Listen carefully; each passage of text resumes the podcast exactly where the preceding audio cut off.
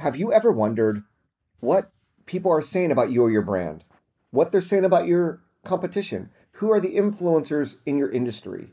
Did you know that there is one type of tool that allows you to understand all of this? That type of tool is called a social listening tool. And there's no social listening tool that I recommend more than Brand 24. A lot of these tools are extremely expensive. Most small businesses and entrepreneurs can't use them.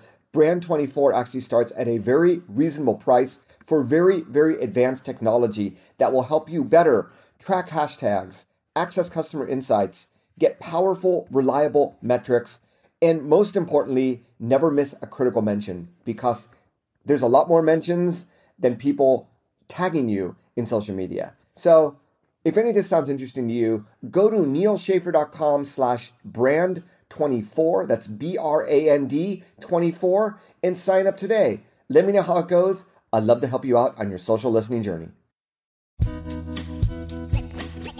Welcome to Maximize Your Social, actionable 10 minute advice on how your business can maximize your social media presence. Now, the host of Maximize Your Social, social media author, speaker, consultant, founder of Maximize Social Business, and the soon to launch Social Media Center of Excellence, Neal Schaffer.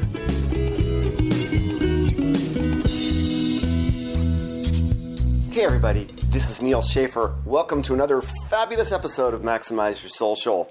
I am coming to you from my home office today. We're actually already in November.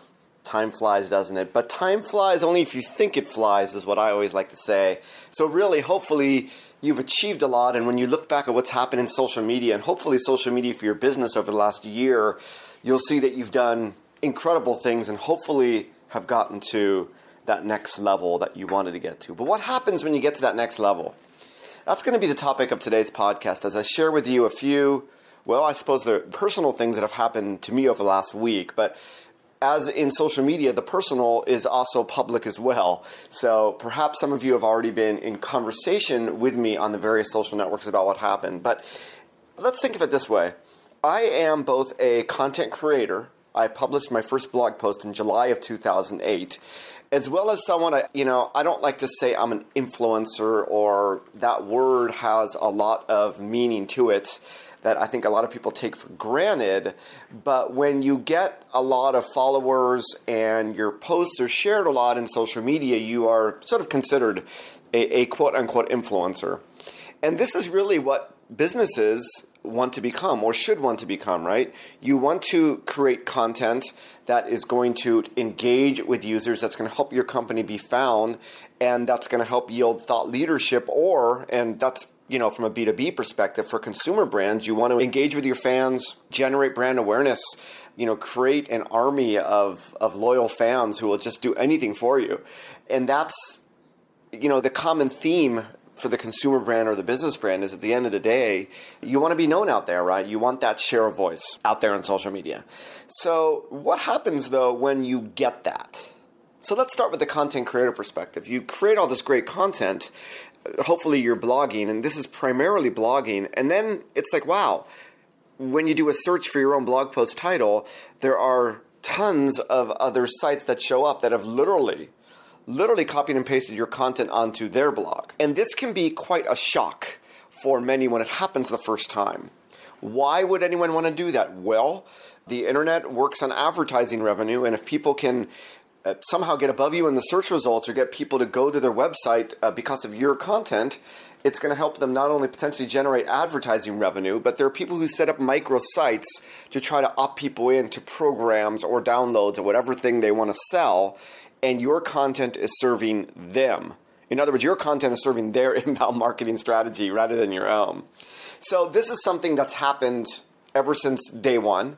Uh, it will continue to happen because there are those that have nothing to say that just want to leverage the content of others. There, there are many that simply just don't know that content is protected by, you know, inherently by copyright laws that exist internationally. So, First of all, how to find out if this is happening? Well, that's, you know, pretty easy to do. Like I said, if you just do searches, you can easily find this. If there's a, a paragraph of copy that you are particularly proud of, there is a tool called Copyscape. And yes, I do want to introduce some tools to you that can help you in your journey. But there's a tool called Copyscape where if you get the premium version, it's like five bucks for 500 searches. It's really cheap, but you can literally, you know, put in your entire blog post and see where else on the internet exists. And it's really good if you're working with a content marketing agency or if you have guest bloggers and you put that in, you're going to be able to see how much, if any, they have plagiarized other content uh, across the web. So that's a really, really great tool. There's another great tool. I mean, there's a bunch of great tools uh, regarding this. How do these people steal your content? A lot of times it is through RSS feeds. They literally get your RSS feed and they completely automatically publish your content on their blog. So if you use Yoast SEO, uh, the most popular WordPress plugin for SEO, there is a way to append your RSS feed with information like you know, this was published on Maximize Social Business or what have you. There's also a service called Tint, and I believe it's TYNT, it may be TINT. I'm sorry, I haven't used them in a while. But they will automatically generate, when someone tries to copy and paste from your site, they will automatically generate JavaScript, which will automatically include the link from whatever they try to copy and paste from your site onto whatever you try to copy and paste it onto and maybe you've seen this if you've tried to just you know copy and paste a link from a site and it ends up having all this uh, appendage at the end the suffix of data that's because they're probably using that or a similar tool. So those are sort of the tools of the trade that you have to find and prevent. Now i take it one step further because many of these people that are using the content also have a social media presence. Social media is the public. And if i have no way of contacting these people i will bring it to social media and say, hey, why are you copying my content? Now, is that a, a mean thing to do? Well, if they have a public channel open for communication, I can leverage that channel as well. And I want them to know very clearly that as a content creator, I value my content. I spent a lot of time creating it. And just by copying it, it's not something I'm very happy about. And I, I will take it to social and tell everybody, hey, why did you copy my content? Now, some people I feel sorry for because some people literally don't know or pretend that they don't know. Well, consider it an education, but I think it's something that more of us need to do if we find out about it. I would not be shy because them copying your content is a very, very brash move in this new digital world that we live in. And perhaps we need to educate more people. Now, I used to you know, do a lot more searches on blog post types. I really don't that much more. And in all honesty, whenever I do search for my own blog post every once in a while, I don't see as much of this, or maybe Google has become really, really good at, at hiding it, which I think they have, of hiding duplicate content because they want to showcase the content creator as well. And even though Google authorship has been, or the name or the, you know, the project of Google authorship has been put into the back burner, I still believe that they are trying to, uh, they probably have a better way now of figuring out who the content creator is by looking at your byline on your blog, what have you. So that's sort of the first issue. Now, it's interesting because the content that you create is not just blog posts. You probably have videos, you probably have audios, and I suppose the same thing could happen on YouTube for your videos if, if you're not careful. I really don't have that many videos, and any video that I have would probably be of me speaking. So if someone wants to promote that as their own and they see me, that's okay, right? Audio, I haven't seen someone copy my podcast yet. Once again, it's it's a very personal thing because it's my voice, so I don't know how they'd be able to pull it off, but hey, you never know. But I had a real shocker when I went over to SlideShare yesterday. And as part of my own sort of social media marketing and content marketing initiative, I have this top 25 for social media business quotes, a blog post, which hopefully you've read and I refer to a lot because it really represents a lot of these core concepts that I like to share to help people better understand social for business. But so I created a presentation of these 25 images that are pinned and being shared, you know, visually, which are leading more people back to the blog post, and created a PowerPoint around it and put it up to SlideShare yesterday. Now, I'd used SlideShare in the past. I am one who does not, and this it's funny how this, whenever I start on a podcast with a, a, a narrow objective, it always gets broader and broader and broader as I speak, but there's just so much you know, that I want to share with you, obviously, through each and every podcast. You know, the, the whole notion of the the uh, the PowerPoint that I created was really to promote the blog post and my ideas. Now, whenever I present on social media, I always get someone saying, "And will this slide share be available for later viewing?" And I always say, "Sorry, no." Uh, I do not upload my content to SlideShare. If I represented, right, if, if I'm a business, then I want them to, you know, I would upload every single presentation because you're, you're trying to sell products and services. Um, my product and service is my IP.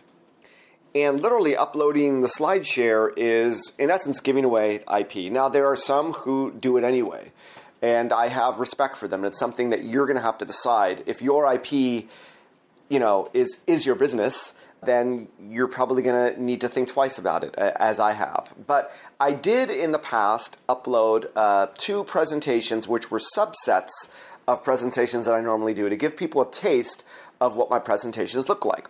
One was on, well, they were both on LinkedIn. One was in English and one was in Japanese. So if you follow me on SlideShare, maybe you found those. And I'm at slideshare.net slash Neal Schaffer, N E A L S C H A F F E R, like I am on, on every other social platform. So, you know, those did well, and I even had some uh, companies contact me from them. And then I created this infographic for the social socialmedia.seo community that I uploaded to SlideShare as well. And I uploaded, why would I upload an infographic to SlideShare? Well, when I'm writing a LinkedIn blog post, the only way to embed a, an infographic or to add an image, well, I could have added an image, but I wanted to embed the infographic. Let's put it that way. And right now, the only uh, embeds that LinkedIn blogging accepts are YouTube videos and SlideShare presentations, or at least at the time of my publishing. So that's sort of the route I decided to go. I got that up there. That got me additional you know views in that SlideShare community, and then I uploaded this presentation yesterday. And when you uh, upload a presentation or when you view the presentation, immediately you get these related presentations on the side. And as I went through them, I'm like, huh I see my ebooks are up here. Now, these are ebooks, and if you're creating a lot of content for various purposes, sometimes you might create ebooks for the purpose of opting people into your newsletter, of getting them to the top of the marketing funnel. You know, creating creating a relationship with social media, but taking it down the funnel one step by acquiring an email address. It's something that most companies do. But those that content that you might have spent a lot of money on is now being uploaded by others who have no did not create the content. It's it's just being uploaded by them for their own personal gain, right? For their own SlideShare channel to get views or, or for their own personal branding. And I found this yesterday for two of my ebooks, and they were both being uploaded by the same person who I you know, commented on their SlideShare, but I also sent them a, a not so happy tweet because I was really offended by the fact that they did that. Now, a, lot of times when I contact people about copying a blog post, or in this case a SlideShare, they got back to me within 24 hours because they're also active in social and they wanted to take care of the issue at hand. It's a shame that I have to do that, that I have to send out sort of a negative conversation. And I literally do it in public because I want others to know that this is something that's happened and this is something you should not do. So that's sort of my personal philosophy on it. But if you create content as a company, that content at some point is going to be copied. So you don't have to do it every day. And I already introduced you some tools, but every once in a while, you may want to go into specifically of ebooks uh, or presentation SlideShare uh, as well as going into you know Google and doing blog post searches. The other sort of tip I wanted to recommend, and it's not as easy to do on SlideShare, although you can embed links into presentations, but I always, always, always embed an internal link into every single blog post we publish at Maximize Social Business. Internal link we know is good for SEO to let Google know what uh, content is relevant for certain anchor keywords that are in the text for whatever link that we share. But more importantly, if it gets copied onto another internet site, if they haven't stripped the links, which I'm sure there are some savvy technology or, or software applications that will do that for you, it means that there I've created a backlink. So if someone clicks on that, they're going to be able to find me as the original creator of the content, even though my name and links may have been stripped from the author byline of the blog post. So that's another thing that I highly recommend you do with every blog post you publish as a business. Now, I said all this. There may be some of you who say, you know what? We don't really care. We want our content to be shared everywhere. Um, you know, we don't care if it goes to a competitor because our company name is in the blog post. Our company name is on the ebook. Our ebook is branded. And you know, I think there is a strategy of creating extremely shareable content where you know the more it gets shared, the more it gets copied, the, the greater benefit it is for you. And if you want to take that approach, you know, you just want to make sure that your branding, your product names, your service names, your company names are included, you know, throughout, not just the visual branding if it's a PowerPoint, but in a blog post is mentioned throughout every single blog post. And then maybe you don't have to worry about it. But I suppose the more IP that your content has, the more you invest in in blogs and in slide shares and in your content, I would tend to believe the more sensitive you're going to become to that issue. So, this is 2014. Your content will get copied. Think about that in advance. Think about how you want to handle it and what your strategy is going to be. That's really, you know, what I wanted to talk about in, in this podcast. But it goes beyond the content in terms of what happened to me over the past week. And that's just a, a part of what happened. Other things happened, and it's funny. I think as I get closer to 100,000 followers on Twitter, maybe I'm attracting more people. you get more eyeballs, and you get people with different opinions, right? I was sort of uh, attacked twice this week on Twitter in the same day, which was really weird. And, you know, I mentioned these top 25 social media for business quotes, and there was someone who said, you know, your quote is wrong.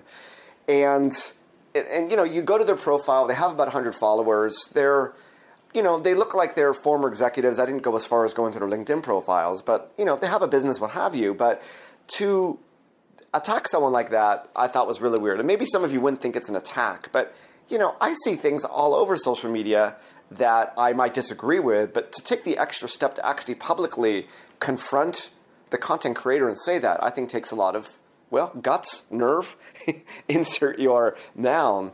But I responded saying, hey, you know, each of us is each of us can have our own opinion, right? And, and I actually wished him a good day. To which he responded, you know, not only you're wrong in a tweet, but then he added another tweet saying you're dead wrong. And when people start using language like that, you know, it, it really starts to get me worried about who is out there in social.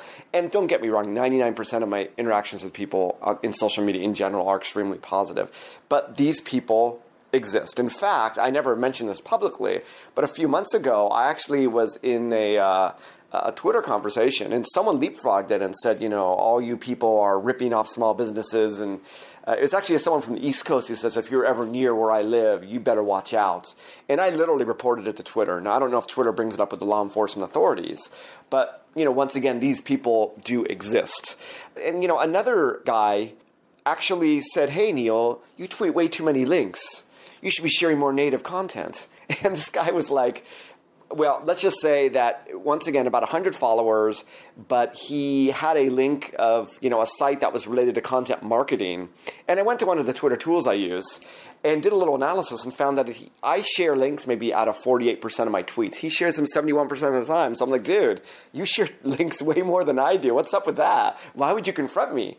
And he goes, oh, I'm just experimenting. So you get random people out there and you sort of have to have tough skin when you're out there knowing that there's going to be people who disagree with you. I know like someone in the mortgage industry and he has a competitor that set up a fake Twitter account that just constantly says so and so is a liar, so and so is trying to rip you off. Now, is anybody listening to that person? Probably not. So the biggest damage that you actually get when people like this confront your business or you as a content creator, it's more about just an emotional or a, a mental damage. Now, if you're a brand and you have people complaining about your product that are actual users, and you go to their Twitter stream and, and you've tweeted with them back and forth before, and they've never complained about other products, you know, these are things that you need to take obviously a little bit more seriously, and you need to confront them, and you need to be in touch with them proactively. I'm talking more about, well, for those of you that are creating content out there, of having to deal with people that aren't complaining about your product and service, but about your content, if that makes sense. But wait, there's more, right? I got this other email from someone. Will you follow me on Twitter? So, hey, if you're not a member of the Tsu Social Network yet, will you sign up with my link? And this is another one that's just you know, came from left field. When you follow someone on social media, everybody has a different definition of what that means. Well, this person, and you know, someone you connect on LinkedIn, they opt you into an email list because they assume that you opted in, right, when you didn't. And this person just assumed because I was following him on Twitter that I would go out of my way to sign up on a social network. And if you haven't heard of Tsu, TSU, it is a social network that actually shares advertising revenue with its users. So obviously, this person is looking to monetize my following him on Twitter by having me sign up to Tsu on his link because then I become, in Tsu terms, a child, and all the advertising revenue that I generate is shared with him. This is why, if you've seen people try to invite others to Tsu, uh, you know, I have no problem saying, hey, you know, if you're not on Tsu and, and want to check it out, you know, feel free to sign up through my link. I have no problems doing that. I think I did that myself because you have the only way to join Tsu is to sign up through someone's link, right? But to proactively go out of your way to sign someone up, and then the amazing thing is this is someone that did not mention this on Twitter, but actually went to my website and used my contact form to send this to me without actually going to Tsu and, and doing a search for me where he would have found that I'm already a member. And when I brought this up on Tsu, without mentioning his name, I, am not into mentioning anyone's names because I'm not in this for a personal attack on people. I'm in this to, to educate and to share these experiences that I've had. So hopefully you can avoid them, or if you have them, you have a better, you're better prepared to deal with them. But this person, when I posted this on Tsu and said, hey, you know, stop doing this, you're going to ruin the site for everybody. Because then more and more people see it as just some LMM scheme, which you probably might have already seen some people blog about concerning Tsu or post on social media about this person, you know, basically attacked me in the comments of my own post on Tsu. Even though I didn't mention his name, he went out there and tracked me down, right? And this is what's going to happen. Once you establish thought leadership or you have a large social media following, you attract the good and the bad. And it really gets down to, you know, conversations I have with executives, which are, well, you know, if we stay away from the social media altogether, we can avoid everything. And, you know, there's advantages and disadvantages when I talk to executives about social selling programs, they go, well, you know, we've just optimized the profiles for all of our salespeople, so now it's easier for all of our competitors to recruit them. The same thing goes for an employee advocacy program. It's like, look, you know, social replaces nothing, complements everything. There are advantages and disadvantages to doing anything in social.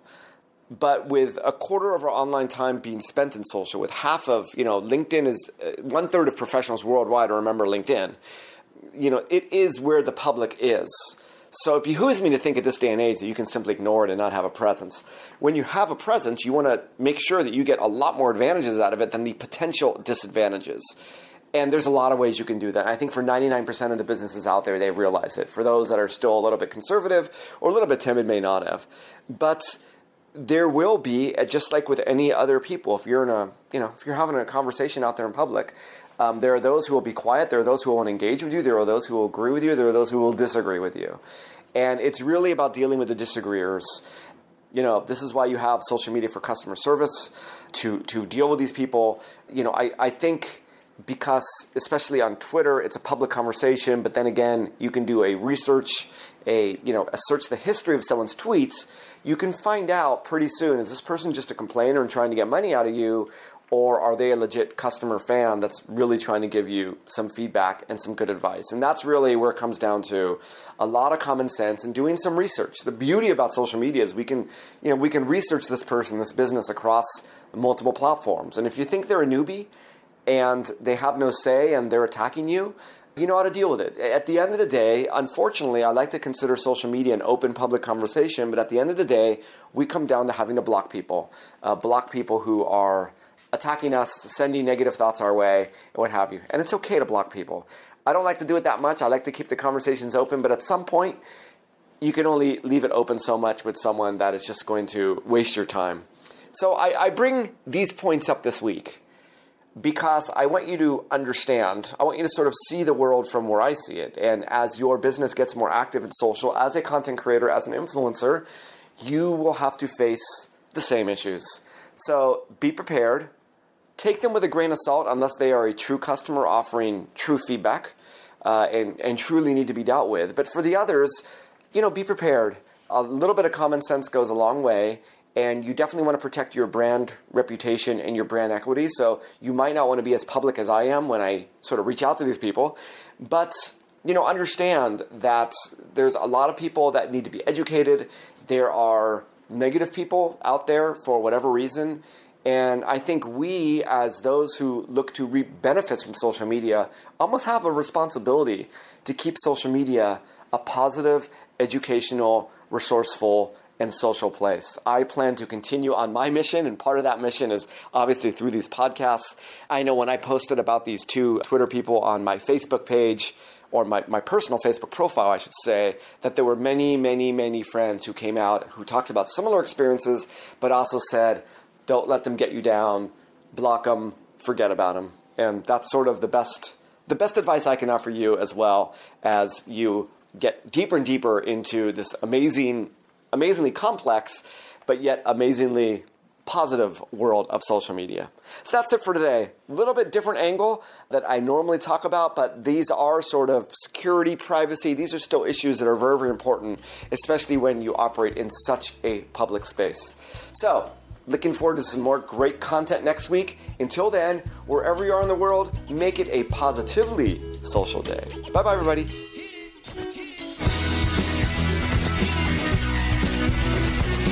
Thanks for listening to Maximize Your Social. We appreciate your iTunes subscriptions, ratings, and comments.